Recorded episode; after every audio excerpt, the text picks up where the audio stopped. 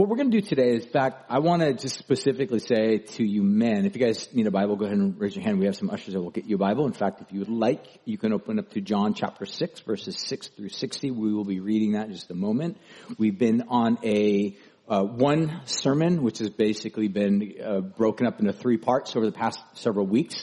And it's really a subject matter of discipleship. We're just calling this entire three-part movement. It's really one sermon, three parts.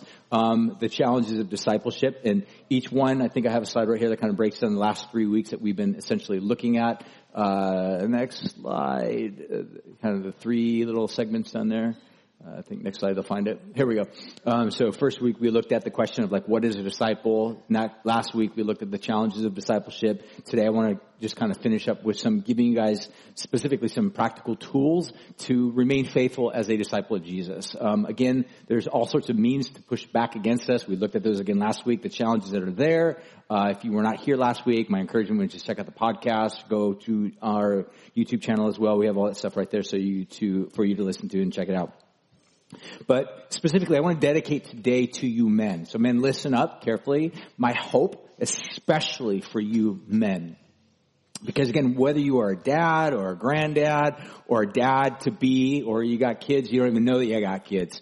The fact of the matter is your life has value and meaning and purpose, and God wants to awaken you to the reality of that. That cannot be linked or separated from the importance of what it means to follow Jesus. So my hope today would be to dedicate this to you. It's really for anybody and everybody, of course, but specifically to you men, so that in this pursuit of following Jesus, that you would remain faithful. One last little caveat I want to just add. I've also just spent the past 30 years of my life in ministry, up close, personal with thousands and thousands and thousands of people that I have had the privilege of spending time with, getting to know, invest in their life, having some degree of knowing what's going on inside the lives of other people. But I can say one thing conclusively. In general, by and large, almost every catastrophic event that's ever happened in a marriage, in a family, in a church, in a leadership situation, or an abusive circumstance, every single time, with the exception of a handful of small case circumstances that could be a female, majority of the time they are men. Men, somewhere there's a failure, there's a breakdown, there is a drift from the teachings of Jesus, the lifestyle of Jesus, the actions of Jesus, the love of Jesus, and in that drift comes this catastrophic event that then creates a chain reaction of events that brings this devastation and destruction, cascading down in the lives. In some cases, generations.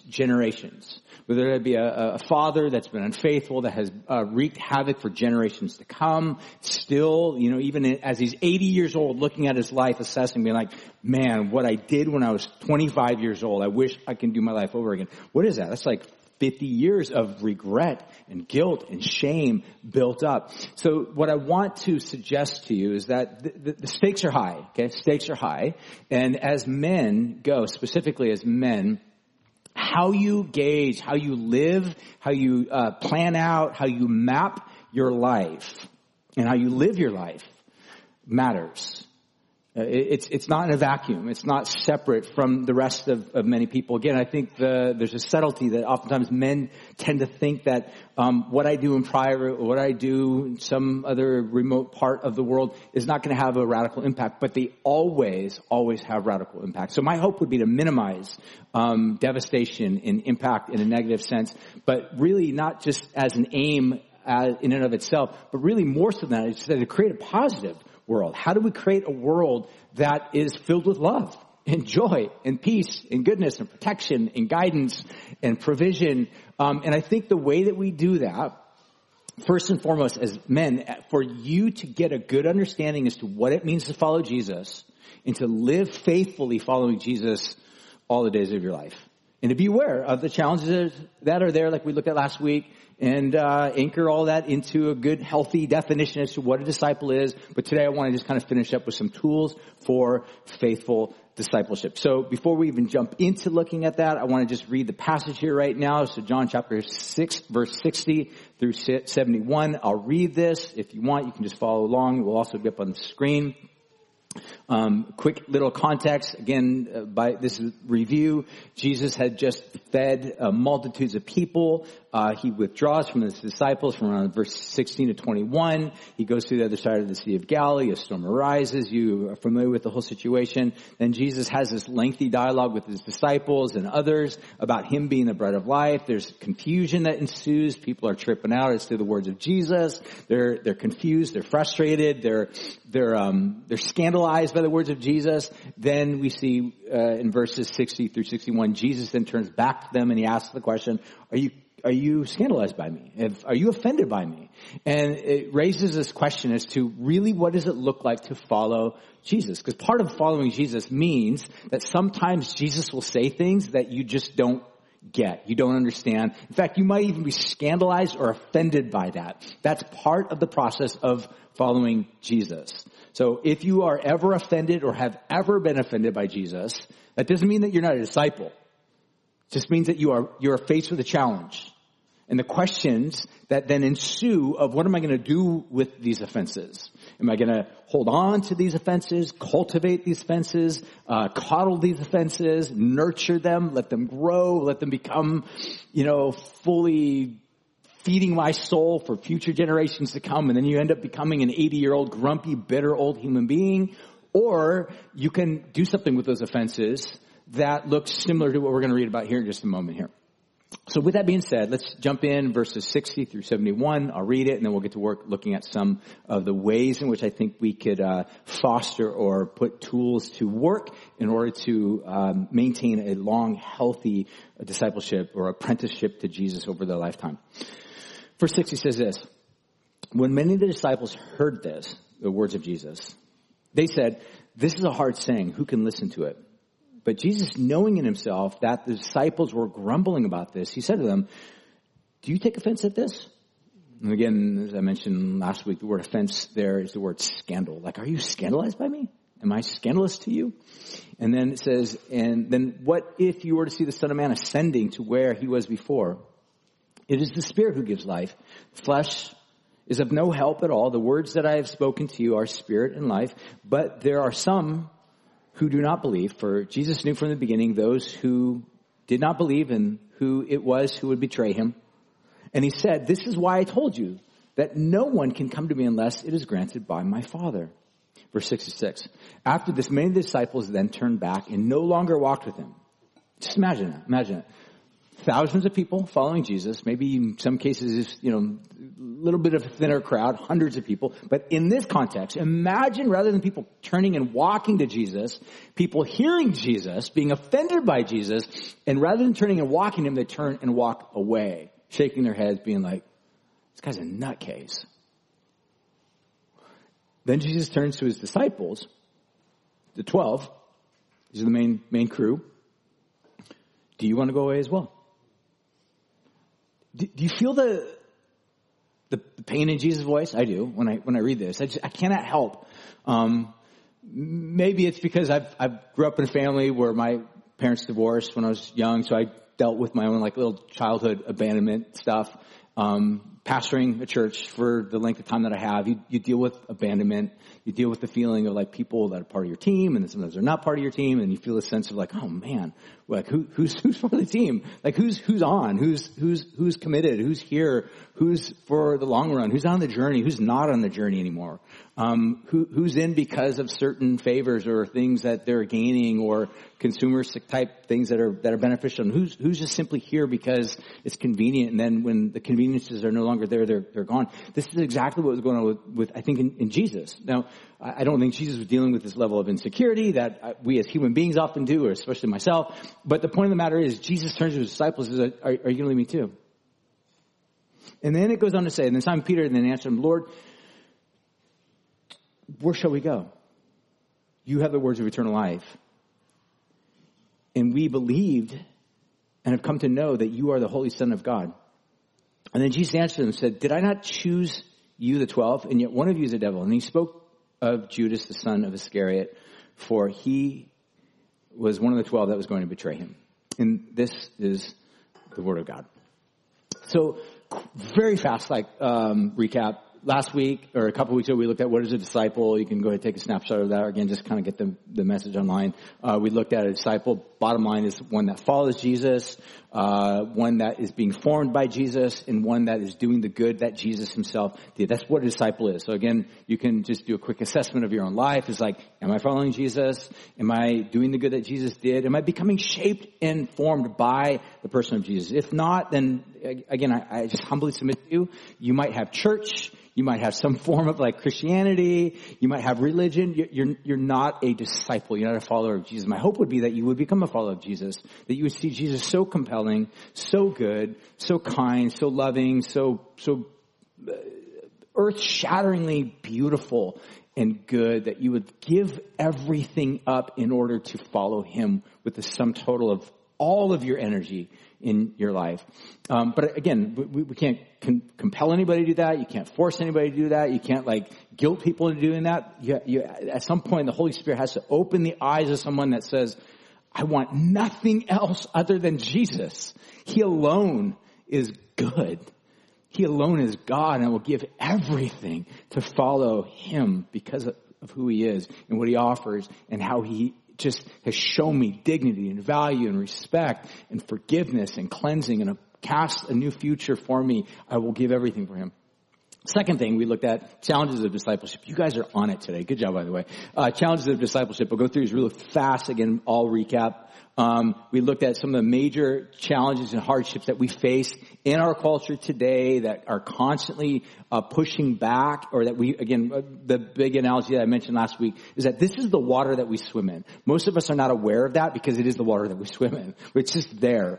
We're not aware of the impact or the currents that we find ourselves getting swept up in, but they're there. So number one is we are in this culture that's shaped by information. And the myth is that more information just simply makes you a disciple. Second one is individualism. Third is this culture of personal decision. You know, just, you have the power. As long as you say the Jesus prayer, then somehow you're a Christian. It doesn't make you a disciple, but maybe you have some sort of like proof of against, you know, fire insurance, so that when you die, you'll go to heaven someday. But you can live the rest of your life as if, you know, hell is kind of what motivates and moves you and shapes you. That's not discipleship, by the way. It's just a personal decision. Lastly, consumerism. And it's just the idea of just treating the goods and services of the church or of Jesus as something to be simply consumed. These are all various forms that are constantly challenges to what it means to really follow Jesus. So today I want to just jump right back into the conclusion of this, and I'm done. So these are some ways, I think, tools. Think of these as instruments or tools that my hope would be that would help you to remain faithful to Jesus. Again, my big aim, especially for you men, knowing the cultural pressures and the challenges and the hardships and the expectations that are leveled upon you, and then when you fail to those, and you will fail them, the amounts of guilt, shame, regret cycles that you find yourself going through, and the myriad of different ways in which we can remove the sense of guilt, shame cycles off of our souls by way of, you know, I oftentimes describe it as, you know, sex, substances, suicide, throw it in a gamut. You have these different ways in which men oftentimes deal with the guilt, shame, regret cycles. And all of them are shaped or touched by the evil one that don't ultimately ever get you to a place of wholeness and healing. The only thing that's going to get you there is Jesus, discipleship to Jesus. But like I said last week, following Jesus is a reward. It's rewarding, but it is exceptionally hard. It's not easy. Everything in our culture is pushing back against you. We have the cultural milieu in which we live in, which I just described, that's there, that you might not even be aware of, that's shaping us, it's pushing against us. So it's like cult, or like a current. If you've ever been out swimming in the ocean and you get caught up in a riptide, it doesn't matter how hard you swim or how good of a swimmer you are, you are just going to go wherever that this massive current is taking you. A couple of years ago, I'd never done this before, but we went to Oregon. And we were right on a river. I think it was Bend, Oregon, something like that. Anyways, yeah, Bend, you guys are from Bend. But it was the first time ever, I just took a raft and just went all the way upstream, a couple miles. I walked up there or took my car or whatever, and then just got in a raft and just floated. It was, hey, you guys ever done that? I've never done that before. And it was awesome. Just like kind of just chill, listen to an audiobook, just flow. Like I'd never done that before. And it was so funny because it was like, wow, this is actually relaxing. I'm not surfing because I'm not like paddling. I'm not working. I'm not exerting any energy. I am sweating because this is really hot. And I'm just like, this is actually awesome. But the thing is I'm being shaped or moved by this current. And that's what it is. If you're not actively engaging with the work of God, then these other currents will just take you someplace. Those currents that we looked at. So these are tools that I think hopefully will be helpful. So number one, let's just jump back into them. A handful of these are going to be directly linked to the passages that we had just read. And then a couple are a little bit of freebies. Number one, let's just take a look at the first one. And I think this is essential. Number one, you got to have a proper perspective of Jesus. A proper perspective of Jesus. In J.B. Phillips' book, he wrote a book called Your God is Too Small. He reflects upon the problems that oftentimes were behind the cries of abandonment of the people of Israel's exile. So in other words, when they went away from the land of Israel or Palestine off into the state of exile, they were crying out to God. They were basically saying, God, why have you abandoned me? Why have you failed us? And God didn't fail them. But at that time in their life, they all felt like God had abandoned them. God had failed them. We know, again, because we have the history books, we can look at the history. We realize actually God was in the midst of their exile and moving behind the scenes in ways nobody was ever able to even imagine or envision. But God, nonetheless, was still working, even though they felt in that moment this sense of abandonment. But God was still there. But the big idea that J.B. Phillips is wanting to convey is this: our God oftentimes is too small. The way that we think about God is too small, and the way that we think about our problems or challenges or hardships way too big. So there's certain things in our lives that we give an extraordinary amount of energy and weight and gravitas to, and the ideas of God. Whoa, Siri's talking to me. Sorry. Does that ever happen to you? My wife's name is Sherry, and it's oftentimes I'll say, hey, Sherry, and then Sherry responds.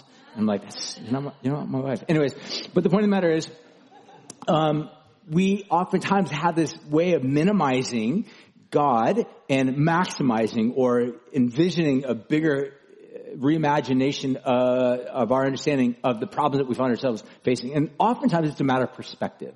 It's a matter of perspective. You know, you can look at a mountain from a distance. So if you look at, like, say, for example, three of the four seven sisters that are lined up in San Luis Obispo, one of them looks a little bit bigger than the other. But if you're looking at them kind of lined up this way, it's a matter of perspective. But if you move and you drive a little bit and you begin to look at them from a different perspective, you begin to realize not only is one of them is not necessarily bigger, but there were space fairly decently far apart.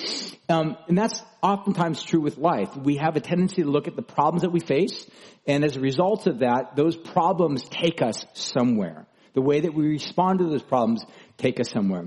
Martin Luther had written to one of his proteges, a guy named Erasmus. He says, your thoughts on God are too human. I like that. Your thoughts on God are too human. We tend to think of God in humanistic terms, that God is got limitations, in other words. God is not capable, or God is not able to do certain things, or the challenges that we face are too complicated for God to unravel or to fix. But I think what Jesus is trying to do here is that remind us is that he's in a category all his own. So again, John chapter 6, verse 68 says this, When Peter describes, Lord, to whom shall we go? You alone have the words of eternal life. So what we see specifically about Jesus is that he's Lord. He has the words of life. He is the Holy One of God. This is all within the larger, broader context where Jesus says, I'm the bread of life. You come to me, you eat of me, you'll never hunger again. If you don't eat of me, you'll forever be hungry. I mean, these are massively big statements that Jesus makes about himself. So again, the question is what is your perspective of Jesus? Is it possible your God is too small? Your understanding, your vision of God is way too small. How do you make it bigger? How do you oftentimes cultivate a lifestyle? And again, this comes through, literally this sounds so simple, and it's not simple. I mean, you can say it simply, but the fact of the matter, the practice, it takes time and energy. It comes through reading scripture. It comes through reading audiobooks or reading books or listening to audiobooks. It comes through listening to podcasts, being in fellowship, having people around you that can be praying for you. It involves a whole lifestyle that is connected to Jesus. And I find most of us, on a functional level, we are starving our souls. And we're feasting our souls upon the things of this world. And so when challenges come, we don't really notice to what level or degree that we are satiated or feasting off the stuff of the world and starving off the things of God until trials come and hardships come, challenges we face. Then we realize, like, oh, man, God, where are you? But nonetheless, this is the type of stuff that it boils down to. How do we cultivate a lifestyle that is consistently viewing a proper perspective of Jesus? That's number one. I think this is going to be a lifelong tool that requires regular cultivation for you to develop, especially men. Think about it this way. Many men develop good habits in their life for business practices, for health and wellness practices. They work out. They have a regular ability of being able to go to the gym, surf, exercise, functional, whatever it is that you do. But oftentimes the idea of actual spiritual practices, praying, reading scripture, oftentimes get table scraps. And when those challenges come, our soul feels the impact of that. So again, it's a matter of like sort of reverse engineering of saying, if I want my soul to be anchored deeply into the things of God, there are certain things I'm going to have to do right now while things are not necessarily tumultuous or challenging or compromised or hard, so that my soul will be in a good place when it is facing these challenges. So that's number one. Number two, we have to remind ourselves that the Spirit is always working. And I get this from John chapter 6, verse 63. Jesus said in this little dialogue, it is the Spirit who gives life. So Jesus' whole point is, and he goes on to say, it's the flesh profits us nothing. But I really want to focus on this idea that the Holy Spirit himself has an aim and an agenda and a purpose in this world. It's to bring life. I'm not even going to ask, but like if I were to ask, again, sometimes I think we have misconceptions as to having a relationship with the Holy Spirit, because we tend to think in terms of, especially at least I do, I tend to think in like hyper weird, charismatic, freaky things where if you got a relationship with the Spirit, you're going to be speaking in tongues and doing weird things. But that may happen. But the point that I'd make is this, is that the Holy Spirit is part of this triune nature of who God is. And his aim is to bring life. He's a life-giving agent in this world. So I think to the degree that we realize that the Spirit is always working, always moving. You say, I don't feel the Holy Spirit working. But he's always working nonetheless. In the same way the children of Israel, when they were in exile, they were convinced that God had abandoned them. You know, years later, years go by, circumstances change. They are able to look back in hindsight and realize, like, we were wrong. God was working all along. How do we know this? And again, thank God they journaled this. They wrote it down in the scriptures. The Holy Spirit inspired the scriptures. So you and I can read scriptures today and be reminded of these regular paradigms or challenges or epochs in the history of the people of Israel, where they would go through challenges, they would question, is God really here? And then years go by, they begin to realize, no, wait a minute, God was here all the time. And then on repeat. You guys ever go through cycles like that in your life? Challenges come. You're like, where's God? I think God failed me. Or I think I did something so bad, so annoying to God this time that there's no way that God is going to like answer my prayers in this moment, in this season, because I pushed the limits way beyond limits that God is even capable of handling. But again, the more familiar you are with the story, the scriptures, the stories of faithful people that have been transformed and changed by God, the more familiar you become with the Holy Spirit always working. And part of that process is you will have emotional responses of, I don't think the Holy Spirit's working. So it's a matter in some ways of learning to doubt your doubts, which is one of the things I'll get to in just a moment. Learning to doubt your doubts. All right. So third one. We see that God the Father is for you. This is John chapter 6, verse 65. Then Jesus said, this is why I told you, no one can come to me unless it's granted him by the Father. So Jesus' whole aim and point in this particular context is to say that God himself is up to something, that God is the one who's wooing. What I love about this passage is what Jesus is very clearly indicating, that it's the Father that initiates the step towards you. I don't know how you think about that. And I don't know how you think about God, because I realize in our culture and even in our own disposition, in our own life, we oftentimes form ideas about who God is and what God is like and how God acts, and it's not entirely abstract to imagine. Many people formulate their ideas of who God is and how God acts based upon their own dad. This is one of the reasons why I said earlier, like the role of fatherhood is absolutely essential because it does help shape. I've been fascinated over the past several years by just the writings of more modern philosophers, and especially existential French philosophers. And one thing that has been mind-blowing to me is that almost every single modern French existential philosopher that has ever written today, that has literally set and shaped the course of American California history today, were all written by, most of them dudes, not all, who had horrible relationships with their dad. Dad abandoned, dad was gone, dad was a womanizer, dad was just a horrible human being. And these were men that in adolescence to young adulthood began to take up the pen and write, and all of them are trying to process what is life and what's the purpose and the meaning of life. Oh, that's right, my dad is an idiot, I hate him. And this fuels, this sense of angst fuels their actions, their ideas about God, and then that leads into how they think about their morality, their ethics, how they treat other people, how they use other people, so on and so forth. But the point that I'd make is this, is that God the Father, if we see and receive, I would say, the revelation that Jesus gives of who God is, what we see is that this is a God that initiates.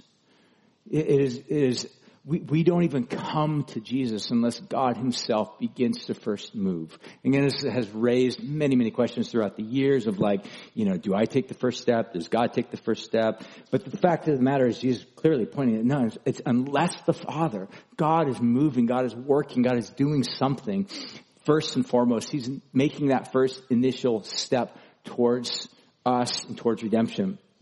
So again, I think to the degree that you recognize that God is for you, he's not an angry father. He's not an angry landlord in which you're just a squatter on his property. That's not who he is. He's a father that initiates good things on your behalf. This will help be a tool for your longevity and faithfulness to Jesus long term. Fourthly, assess the alternatives carefully. And I get this from John chapter 6, verse 68, the fourth one. Peter then asked Jesus, Lord, where shall we go? Because Jesus, again, like I said, as I read earlier, he turns to the 12 and he says, are you going to leave me too?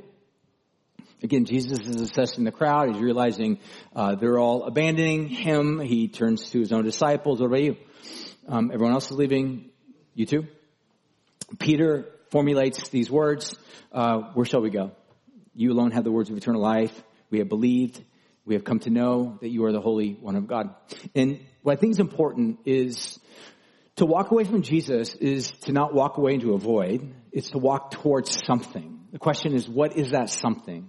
All of us as human beings, we're not just simply following whatever is deep in our heart, though we tend to think that we are. Again, we live in this culture that is consistently telling us just like pursue your inner self, your desires, your longings, because that is what will lead you to true happiness. And the fact of the matter is that all forms of marketing and media, advertising agencies, social media, they're playing, the algorithms are playing off of, it's trained to know what you long for. Yeah, that little search that you just did a couple weeks ago. Yes, that sets in motion an algorithm. Yes, that kickstarts certain advertisements that just randomly pop up. You're like, whoa, why am I getting all these advertisements for shoes all of a sudden? Because it knows, right? And so it's like, I think I want to go into business buying shoes for a living right now. It's like, how did that come into place? And so the question is, are you shaping that, or are you being played upon and being shaped? This is the world that we live in. So what I would suggest to you is our hearts will actively pursue Jesus or will find it being pursued by something else and then pursuing something else. This odd conglomeration of desires mingled with influences that are playing upon us, monetizing us. But the point that I would make is this, is that assess those alternatives carefully. What will you follow? Like Peter asked, where will we go? Where will you go? What are your alternatives? What's available to you? And if you want to ask even more sub-questions beneath that, like where will those things lead you? Where will they take you? What's their outcome? What's their end? What will they do for you? How will they help you? What will they suck from you? What will they demand from you? Yes, they might offer something. They will give you something. But they will also take something in return. And just talking with a friend of ours that we hadn't seen in a couple months yesterday, my wife and I, and saw her. She's got a young, early 20s daughter, and we're like, how you doing? And she had a look of just despair on her face, and she says, my daughter died. And I was just there. I just saw her at Farmer's Market a couple months ago, gave her a big hug, prayed for her. And she's been a struggling saint her whole life. She's struggled with a variety of drug addictions and alcoholism and all that. And she's gone now. The fact of the matter is that life is frail. The path that she was on demanded everything from her and ultimately her life. And was only giving her small drips of appeasement and of hope and moments of elation and moments, small drip lines of just like a satisfied soul, but it demanded everything from her. So the question again that Peter's asking, Jesus, where else will we go? Needs to be your question. Where else will you go? Yes, life gets hard. Yes, life is challenging. Yes, there are pressures. Yes, the world is getting dark and seems to be getting darker. Yes, all of these things are definitely part and parcel of the world in which we live. But where will you go apart from Jesus? That needs to be a question that you carefully analyze. I'll just give you real quickly just kind of an overview. There's five major isms that oftentimes culture at large will gravitate towards. I'll go through these real quickly. Number one, humanism. Secularism or secular humanism is oftentimes described. And this is kind of defined by human reason, ethics, morality, compassion, all without the need for any form of supernatural influence. Human potential without the need of being religious or guidance or having guidance from any form of religion. So this is what humanism is. In other words, we don't need God. We don't need any form of religion. We can literally figure this out on our own. And yet the reality is that I think this is one of the reasons why people and sociologists have been identifying this for a long time, that you remove religion from a culture, any form of religion. I mean, it can be Islam, it can be Mormonism, it can be Christianity, Judaism, some idea that there's a God out there over, above, and beyond all things that gives life and purpose and meaning. Outside of the system. When you remove that, when you become secularized, oftentimes what begins to fill in that gap are our people. Let's call it politics. Have you watched over the past few years how people become hyper-politicized? Even in the church, hyper-politicized? I'll tell you why. Because God no longer has the all-authority power that he has. Now, again, politics, I think, is important. I'm not saying politics is unimportant. It's absolutely important. But when politics becomes all-important, when it becomes the main supreme guiding principle, whether from a left perspective or a right perspective, it's all driven by the same secular humanistic mindset. The second thing is atheism. It's the idea that just rejects any form of belief in God or gods or deities. Instead, just relies upon empirical evidence, science, reason. Honestly, this idea of atheism has been popularized. I actually think it's kind of on its way out. I think it will always be around. There will always be remnants of it. But for the most part, I actually believe it's going out of popularity because more and more people today are recognizing there's something driving the universe. We don't know what it is. It's some form of spiritualism. And then third thing is materialism.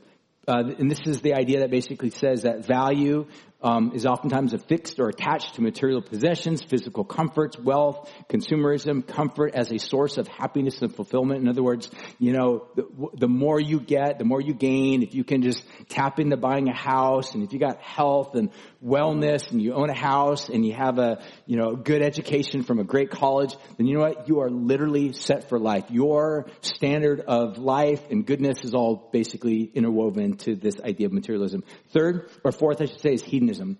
And I would say this is a very popular one in America, especially Central Coast, San Luis Obispo. Hedonism basically teaches that, or has the idea, that pleasure and personal gratification is the highest goal.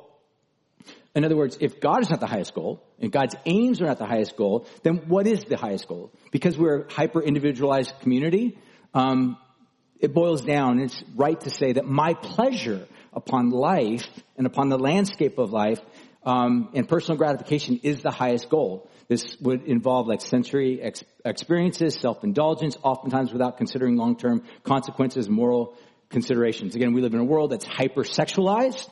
So you add hypersexualization with hedonism, and you've got this radically awesome lifestyle that we just call California. All right? Just have as much sex as you want. Be as sexual as you want, as many encounters as you want, remove any limits. So if you want a throuple, grab a throuple. If you want, you know, friends with benefits, go grab friends with benefits. If you just want a one-night stand, go for it. It's all good. It's all good. It all really boils down to what is most pleasurable to you. That is this mindset of hedonism. Last one is spiritualism.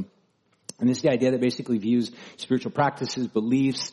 This oftentimes has a higher emphasis upon like personal self-control from various traditions, and emphasize personal growth, inner healing, utilizing concepts such as energy, astrology, crystals, meditation, mindfulness, and enlightenment. This is sort of a spiritualistic type way. It's a way of basically saying, I'll take spirit, but not Jesus. Not Jesus. I'm suspect of Jesus, but spiritual stuff, absolutely. I'm all into it. If I can obtain power through a crystal, I'll take that. But what I'm suggesting to you, that all of these are alternatives. So again, if not Jesus, then what? What will fill the gap? Where will you turn? Fifthly, and I'm almost done, doubt your doubts and reset your expectations. Doubt your doubts. I think oftentimes we give way more. I didn't come up with this, by the way. I think this is an old Tim Kellerism that came up that was just meaningful to me. Doubt your doubts. Oftentimes we allow our doubts to have so much sway and power over us that in a state of doubting, we immediately are like, I'm no longer a Christian. I'm failing. No. Part of walking with Jesus will involve having doubts that you wrestle through. There will be moments that you will hear and receive teachings of Jesus that are like, this doesn't make any sense to me. I don't know if I can even believe this. I don't even know if I can get behind this. And so therefore, the enemy comes in and is like, you're not a Christian anymore because you have doubts. That's okay. Part of walking with Jesus involves working through those doubts, but I think there's a healthy doubting of your doubts that needs to play. Lastly, press into the church family. And I touched on this a little bit last week, but the point of the matter is that we have been saved by Jesus into a community. And oftentimes, especially men, listen up, we oftentimes try to do the Christian journey in isolation. I'm just going to be really bold and just tell you, you will fail. You will fail. Not because you're a failure, not because you're a horrible human being, but because you're human. You're not God. You will fail. And when you fail, we need considerable, consistent reminders that you are nonetheless loved, nonetheless accepted, and nonetheless have a place of belonging. And that's what the church is, a continual reminder. We have a place of belonging. And that combination of what, again, Luther described, simul usus et peccator. Can't believe I even remember that. So be impressed by that, please. If anything, just for my Father's Day gift. It means simultaneously, you have been saved, but you're also a sinner. Simultaneously justified, and yet still in a state of brokenness. And yet God accepts us and loves us as we are, for who we are, to be transformed in this state from one degree of glory to the next. In closing, I think these are some really key ways, tools that will help you to have a faithful discipleship to Jesus over a long term. Apart from that, honestly, I don't know how we can make it, especially the pressures that are there. And I didn't even touch on the little trichotomy that John in the New Testament describes, where he describes the world, the flesh, and the devil. In some ways, I kind of addressed all of them. But each of these things have their own significant impact and sway upon our souls, the world and all of its influences, the flesh and, you know, this actual physical makeup that I have, and the urges and lusts and desires and longings to have and to receive or to grab something. And then the devil that's just there constantly tempting. And when I fail to live up to his temptations, then he's also there to condemn me. You're a failure. You're unloved. God hates you. Don't go to church because you're not going to fit in there. Everybody thinks that you're a weird creep, but they're all walking with Jesus and you're a failure. And that's what the devil does. He just mounts conviction and condemnation upon us over and over and over again. But my hope would be that in this little final of bringing things together with regard to this message on discipleship, my hope would be that each one of us would assess the claims of Jesus and realize who he is, what he invites us into, and let him reshape our hearts. Again, in the words of Jesus, or the words of Peter assessing who Jesus is, he says, Lord, we have left all. And he says, you alone have the words of life, and you alone are the Holy One of God. Just that, those three phrases alone are enough to, my hope would be to at least incite a fresh glimpse of who God is, so that your curiosity would become something that would drive you to discover who Jesus is as a good God, as a compelling God, as a better alternative to everything else that our culture is producing and creating on this conveyor belt of just options for us to buy into and to give our lives to, and to hope that something that the world offers is going to give us something, a little drip line of hope, a little drip line of anything but despair that I have constantly as like an acute ache in my soul, that Jesus instead says, I'm going to blow up the whole system, and I want to give you myself, who will be like bread to your soul, who will feed you, who will satisfy you, who will mend your wounds, who will take your brokenness, your false perceptions, who will take the longings and desires of your heart that have lied to you, that promise you to follow this dream, to chase after this appetite. And once you obtain that, just mock you. You failed again. To remind us that this is a God that literally has given us everything that our hearts ever longed for, and picked up the tab. That's what salvation is. This is how good Jesus is. So my hope would be, if anything, that Jesus would be compelling enough to say, I want to follow him all the days of my life, that you would be aware of the challenges that are there, that you would be aware of a variety of tools that will help you over the long haul. So I want to pray, and I want to invite you to stand with me as I close, and as I pray for y'all.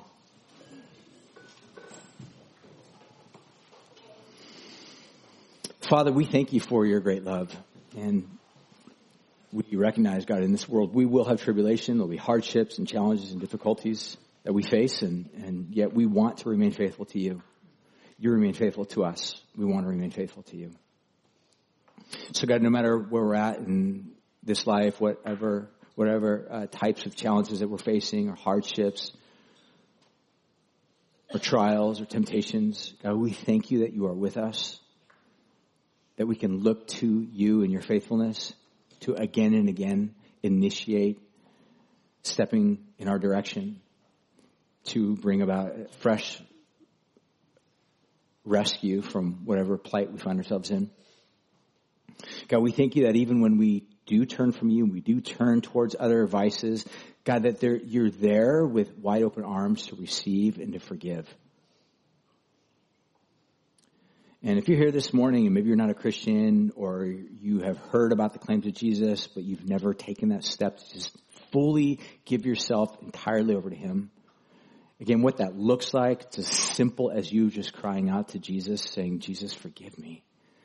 I want you. I want you in my life. I want my life to be shaped by you. My invitation to you is to just confess to him right now. Just confess him as King, as Lord over all things. Ask him to wash you and to cleanse you. Ask him to draw near to you. And the truth of the matter is the gospel is pretty clear. The Bible is pretty clear that you draw near to him, he will draw near to you. And I want to pray for you if that was you, that's something you had prayed for. So God, right now, if there's anybody in this room that just confessed sin, wants for you to draw near to them and to change their lives, God, would you meet them here this morning in a way that would radically, radically set their life in a different trajectory? So God, for the rest of us, as we scatter back into our lives, into this world, back into Father's Day, whatever types of celebrations we have, whatever types of just rest of the day that we have, God, we welcome your presence. Help us to be attuned to who you are, to what you're doing. We want to walk in the way of Jesus. So that's why we pray even right now. May your kingdom come. May your will be done in San Luis Obispo on the Central Coast as it is in heaven. And we pray and ask these things in Jesus' name. We all said, amen.